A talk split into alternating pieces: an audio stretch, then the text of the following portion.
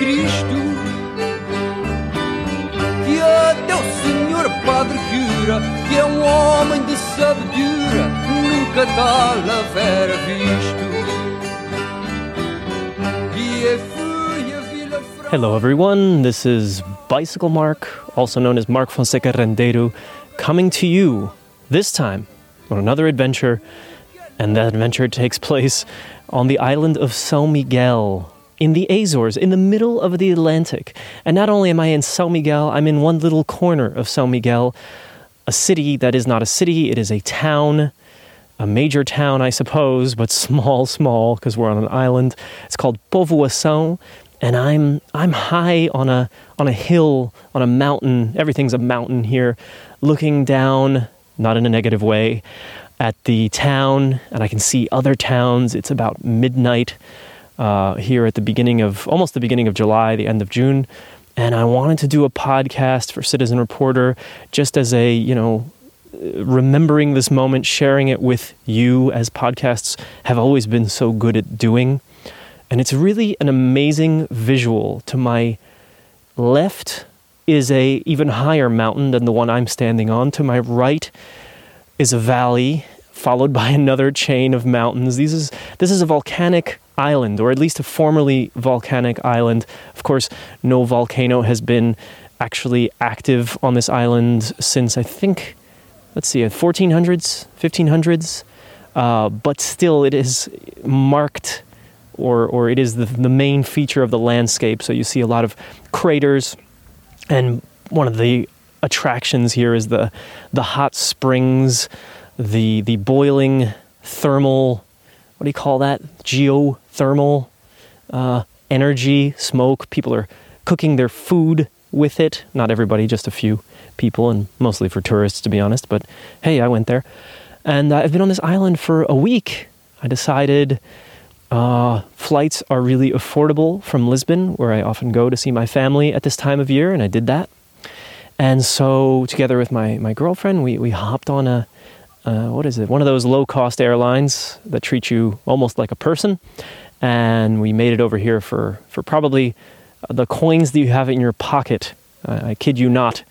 If you have a 20 in your pocket, that's more or less what I paid for this flight. Uh, so we're, we're, here in the islands. It's uh, halfway between, let's say, New Jersey and Portugal, right in the mid- middle of the Atlantic. And it's such a cool place to be. Um, it's so quiet. I'm, I'm overlooking the only road that crosses through this region, and a car hasn't passed in maybe, I don't know, 20 minutes. And uh, I can hear a festival going on on another mountain. I can see their lights. Uh, they're not shooting fireworks anymore. Uh, the big party was yesterday. That was the weekend. The weekend's over. But I can still hear them singing, and you might even hear them yelling in the background. Um, and further down the hill, I can see the Atlantic Ocean. Uh, there's one boat. Uh, it's it's got a few lights. Uh, it seems to be kind of patrolling, whatever whatever reason.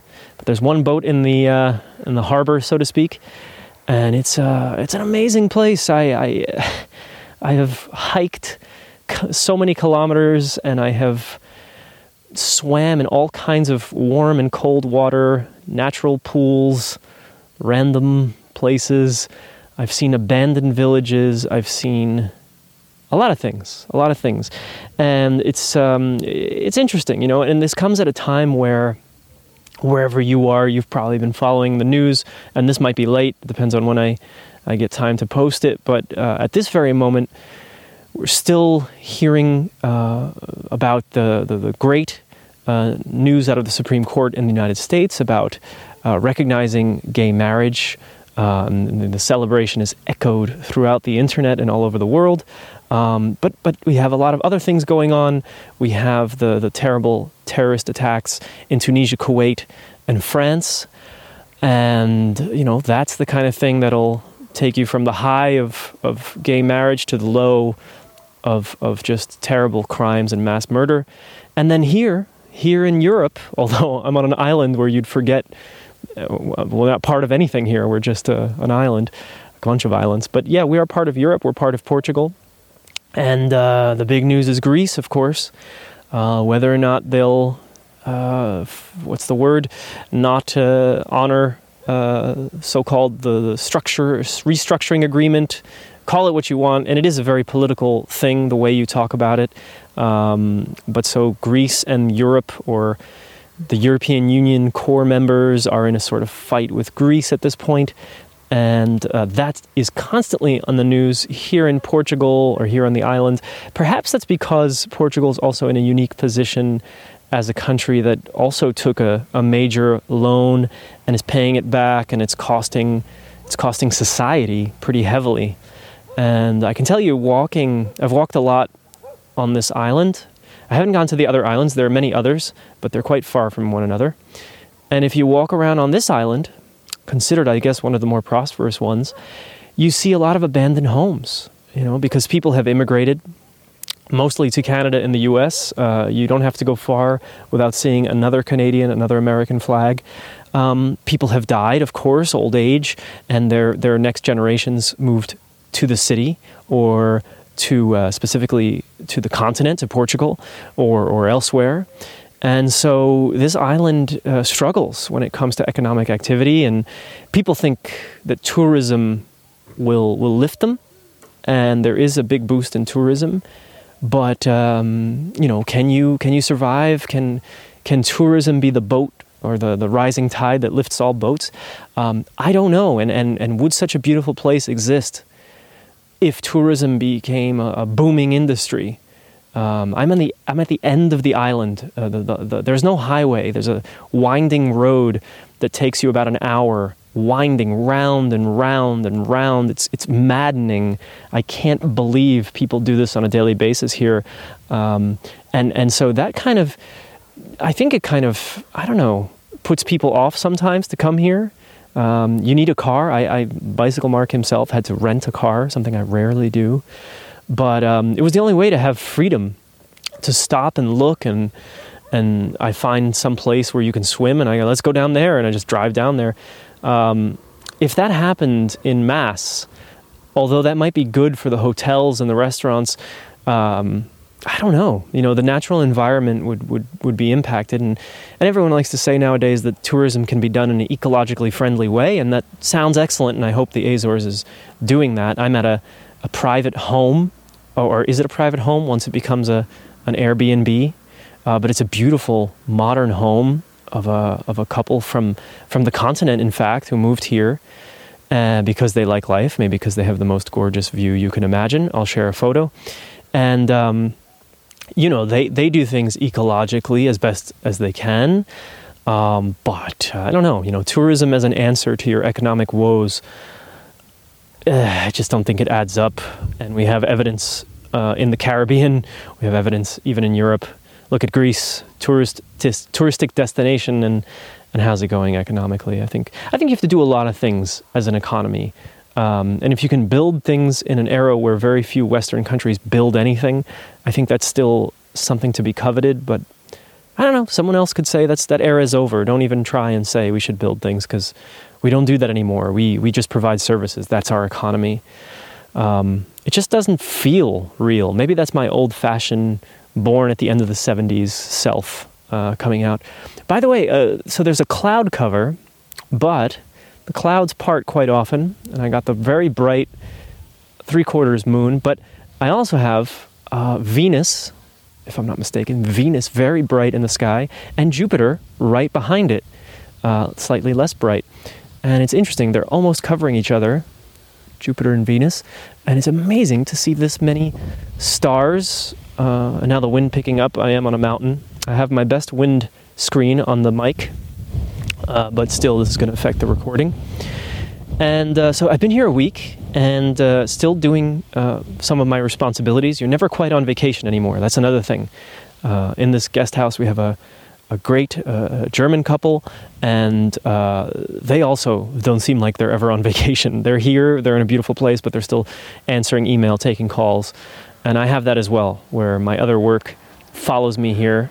Um, sometimes that's a good thing, but oftentimes it's amazing. You just can't can't get away, or if you dare get away, you're going to have a backlog of email and demands and requests, and people don't understand you're, why you're away.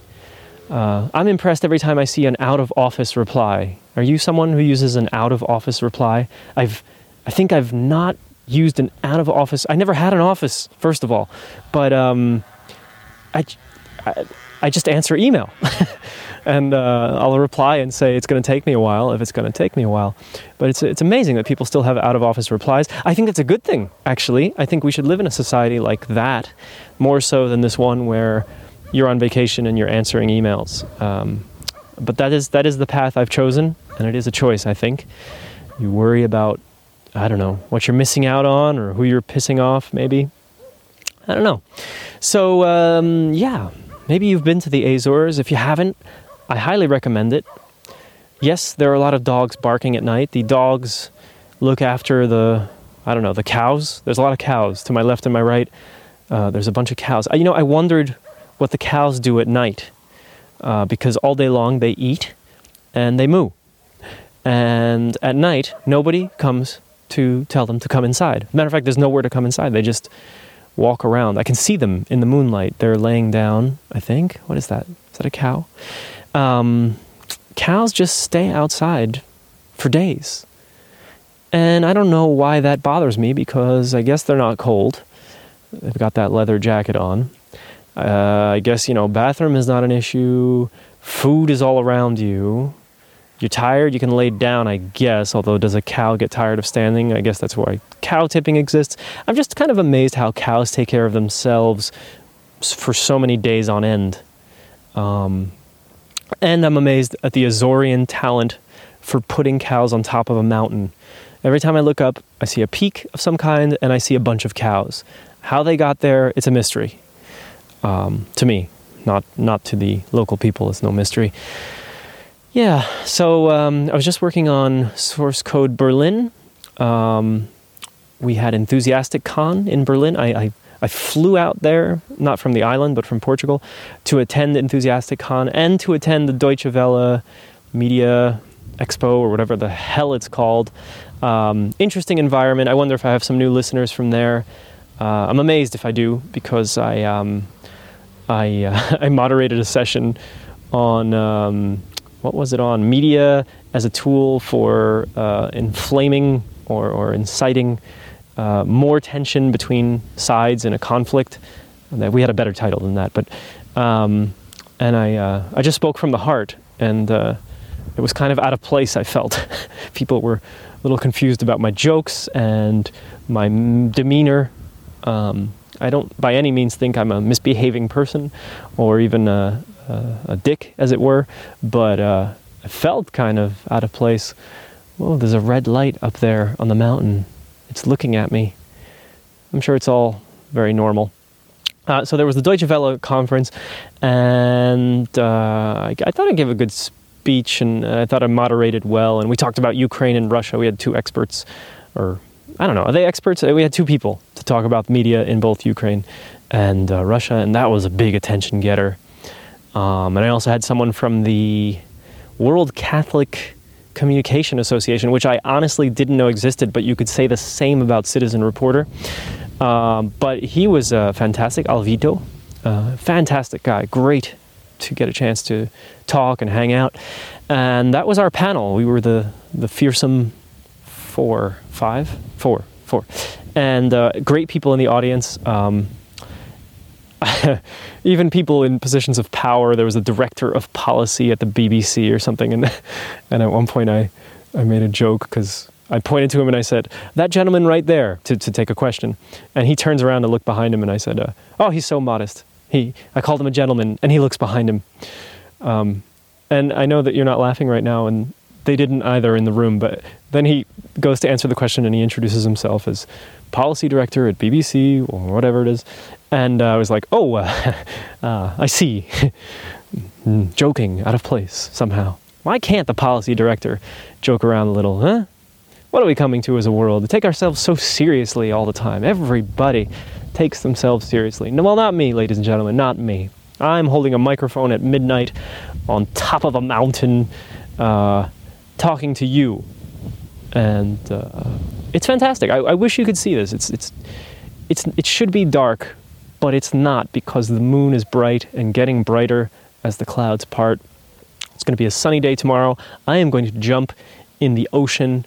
I might go to this little island next to the island where I can snorkel.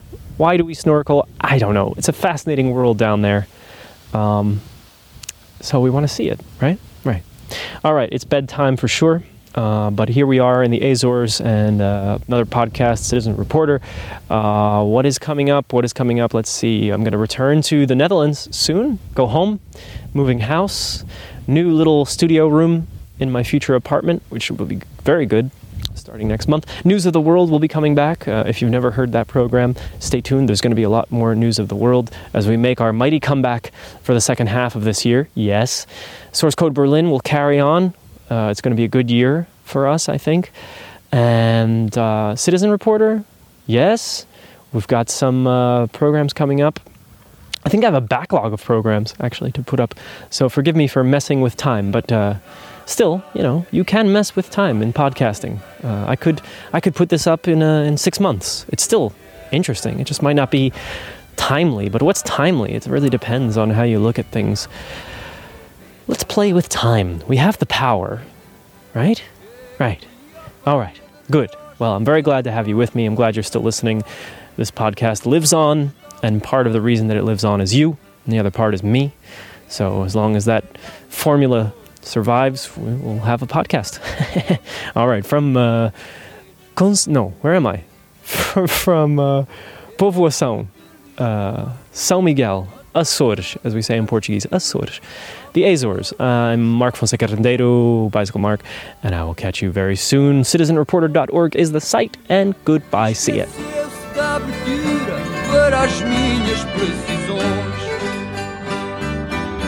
Ponha